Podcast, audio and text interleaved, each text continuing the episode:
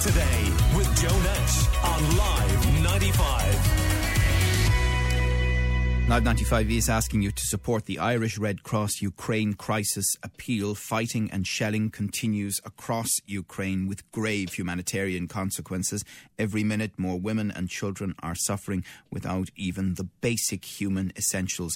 Please donate right now at live95fm.ie forward slash aid and Live 95 and our sister stations uh, so far through the generosity of listeners uh, have raised over 40,000 euro and we're trying to push on as best we can and Charlie Lamson is uh, with me on the line now of the Irish Red Cross Ukraine Crisis Appeal. Uh, good morning to you Charlie. Good morning. Thanks for having me on. So, one of the questions that obviously we've been getting from listeners as uh, we have uh, launched and sustained this campaign over the last few days is uh, where does the money go and why is it important for the Irish Red Cross? Uh, tell me about that. Sure. I mean, all of the money that we're raising for the Ukraine Crisis Appeal is going to the Red Cross Society within Ukraine, but also within the, the Red Cross organizations within the neighboring countries. That would be Poland, uh, Romania, Hungary, Moldova. Um, and it, it, basically, we've got a situation where there's about 1.2 million people at latest count that are fleeing across the border into these countries. Most of them have fled without, you know, with just the clothes on their back. I mean, the, the pictures that we've all seen in the last few days are absolutely horrific. The types of support that we're providing are essential needs, as you've mentioned. So it is food, water, medical supplies, and shelter. Um, so the support that the Irish public has given us has been incredibly overwhelming, um, but it's also just so urgently needed, uh, you know, for all of these people. And, and, the fact that it is money that you need first and foremost, yeah. why yeah. that over supplies, for example? We've had a huge interest, as, as you can imagine, in people providing supplies. But if you picture the situation that is there, is that 10 days ago, you know, it was a completely different, you know, situation. And because it is so fluid, the, in order to, to be able to send supplies, you need to have logistics. You need to have places for it to go, for people to receive it. We need to be clear on what that is. And because it is, it is such a, a, a moving situation, right now the Red Cross are looking, are asking people to give financial support rather than food and clothing and things like that. That will evolve in time, and they are working, you know, tirelessly to try to put together a structure to be able to receive things of that nature. But at this point, it's just it's it's this has happened so quickly that there just is no place for for you know these kind of gifts to go. Right, and we're talking to Charlie Lamson of the Irish Red Cross Ukraine Crisis Appeal. And just to reiterate again that uh, Live 95 uh, doesn't take any money here. This money that yeah, we're grateful. is going to uh, the Irish Red Cross. Um, it, it's so harrowing. I mean, I, I, played a clip of the audio from a video that's going around of a, a young Ukrainian child who apparently was without anyone in terms of his family with him as he wow. approached the border and to hear those cries uh, and to see the sort of scenes that we are seeing at the wow. moment. And, and I suppose, Charlie, it's probably just scratching the surface of the awfulness of what's happening. I, I can't even. I mean, it, it's impossible to imagine the reality of, of what that must be. I mean, that's a horrific story you're talking about there.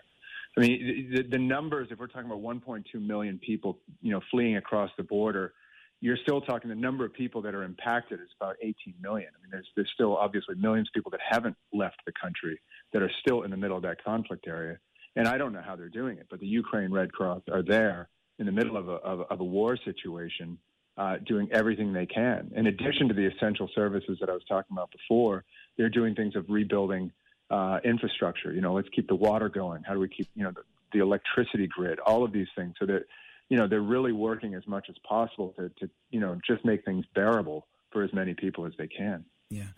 And it is such an enormously important international symbol, isn't it? The Red mm. Cross, mm. or I think in certain parts of the world, for reasons of sensitivity, it's the Red Crescent. But it, it is such a well known symbol of international aid. Yeah. And it's been an honor to be a part of it. I mean, this is this is what they do, and, and, and the Red Cross is the only organization uh, that is really equipped to provide this kind of support. So it's it is it's you know there's 14 million Red Cross volunteers globally. Um, and the, the way that it works is there's an international federation of the Red Cross that is the central coordinating mechanism for the Irish Red Cross, for the Ukraine Red Cross, for all of this. So it's we're really tied into a very profound structure of support for people during humanitarian crises, such as we're seeing right now. And Charlie, presumably, huge knowledge comes with that, huge experience, unfortunately, yeah. of dealing with terrible conflict zones like this one. Yeah, indeed. There's a lot of very dedicated people doing everything they can right now. Right. Charlie, tell yeah. me as well. Um, I know people have been pledging accommodation um, in mm-hmm. Ireland uh, to, to take yes. in refugees from Ukraine. Yeah, so we have what is called a register of pledges. And if somebody's interested, I would encourage them to go to the, our website, which is redcross.ie, um, and they will be able to find that there. We've had over 4,000 people uh, so far offer accommodation. That might be a room in their home. If people have a vacant property that they're not using, people have been offering that. And then we have a team that will then go out and visit them and, and talk and you know go through the process of of making the right fit uh, for the people that might end up living in these in these uh, homes um, with the family that's offering them or the individual that's offering them. So there's a lot of coordination. I mean, that's that's a, another big part of what we do. Um, we have another program called the Community Sponsorship Program, where we work with a community uh, where they would put together a committee um, and basically coordinate a community-wide network of support for people that are, are having to uh, for refugees coming into their community. So it's it's really crucial to to help people, you know, feel feel welcome and, and begin to start their lives again. Um, I'm going to ask you this, Charlie Lamson of the Irish mm. Red Cross Ukraine Crisis Appeal, because we have got some of this response, and I think it's important that we address it. There are people who have said, "Look, we have a housing crisis of our own here. You know, we have yeah. problems on our own doorstep." What's your message to them? I, uh, you know, I, it's a. It, I just think it, for us right now, our focus is on supporting these refugees that are just in such a, a critical situation. I mean, of course, we get into um, you know bigger pictures, but at this point, I'm I'm just squarely focused on trying to do what we can for for these people and, and the, the generosity on behalf of the public of people that have offered a room or a home to them is, is, is overwhelming clearly there are um, issues. I think uh, we heard the Irish government say this only last night of vetting and being very, very careful about yeah. the pledges because you already have extremely vulnerable, terribly frightened people. Exactly. So, some of whom have family connections here, and that'll help. But a lot of whom are going to turn up on our shores, and honestly, probably would have found it difficult to find Ireland on a map. True. True. So there's yeah, exactly. So that gets back to my point around the, the community sponsorship where if it, it, you know, if you had never considered that your life might end up in Ireland, uh, and suddenly here you are, whereas two weeks ago you had a neighborhood and a home and a family, you know, and your local shop and, and all the things that we take for granted, and suddenly here you are. You've been through that gauntlet of, of whatever that is that people are having to go through, and you've arrived in Ireland not speaking the language, bewildered about where you are.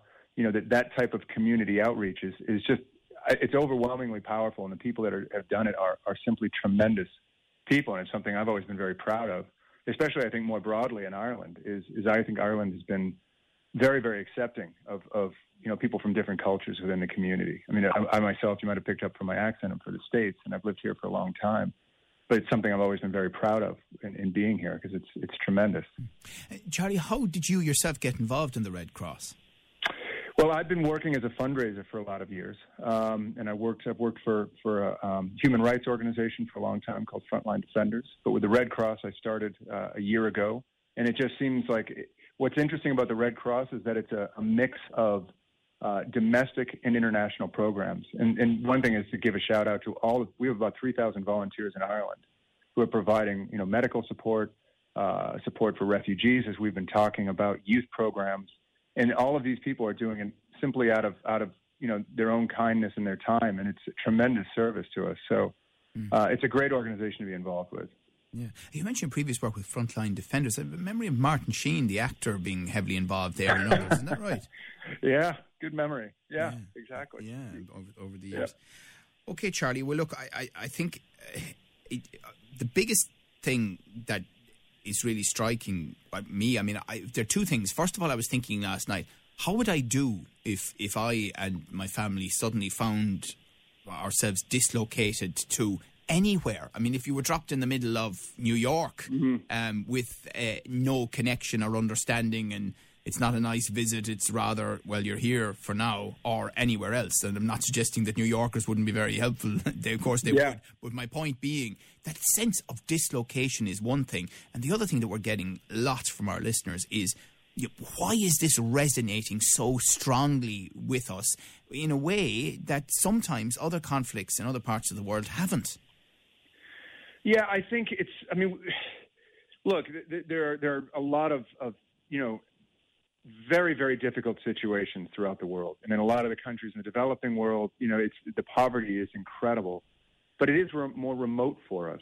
And I think as we're looking at these images, and we there's a, there's a sense of the proximity of this as well, and it's also just the starkness of it. I mean, I, I certainly.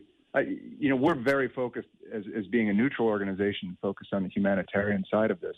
But never in my life have I seen, you know, another country move in in, in, in the capacity that Russia has moved in, you know, and, and just have that such an aggressive displacement of people um, so quickly. And it's so it's I don't know. It's it's a difficult one, and I think as many people as we asked, it would all have perhaps slightly different answers to it. But it, there is something just so stark about it. Yeah, and and finally, I mean, the other thing I think a lot of us are finding is that different feelings come in waves. You know, um, there yeah. are moments when I feel incredibly angry about what's happening, and then times when I'm shocked, and times when I'm sad, and times then when people want to reach out and help. I mean, how do you manage those emotions yourself doing what you do? I'll be, I'll be honest with you, it's, it's difficult because um, it is it is the shock that we're all feeling of watching these images and trying to get your head around what this is but then it's it's as a, as somebody who is heading up the fundraising effort for the Red Cross, the public outpouring. This is something where where I feel like we on who are who are raising money are, are you know a link in this chain of very real, impactful support for people who desperately need it, and that is is quite overwhelming. And it's the amount of public support we've raised collectively as a country 12 million euro since Saturday last. It is, and that is that is the public donation alone. So that is, you know, five euro, twenty euro, people giving what they can, and and it it just says so much about you know the hearts of people and and and the, level of empathy that people have. So it's yeah, it's it's been quite a quite a 10 days for me on a personal level, I have to say. I believe it. All right. Well, listen, thank you and all of your colleagues uh, with the Irish Red Cross and the Red Cross in that region uh, for your uh, amazing work. That's Charlie Lamson of the Irish Red Cross Ukraine Crisis Appeal. And Live 95 is asking you to support the appeal. Please donate right now at live95fm.ie forward slash aid and check out Live 95's social pages for more. Call Limerick today now on 46 19 95.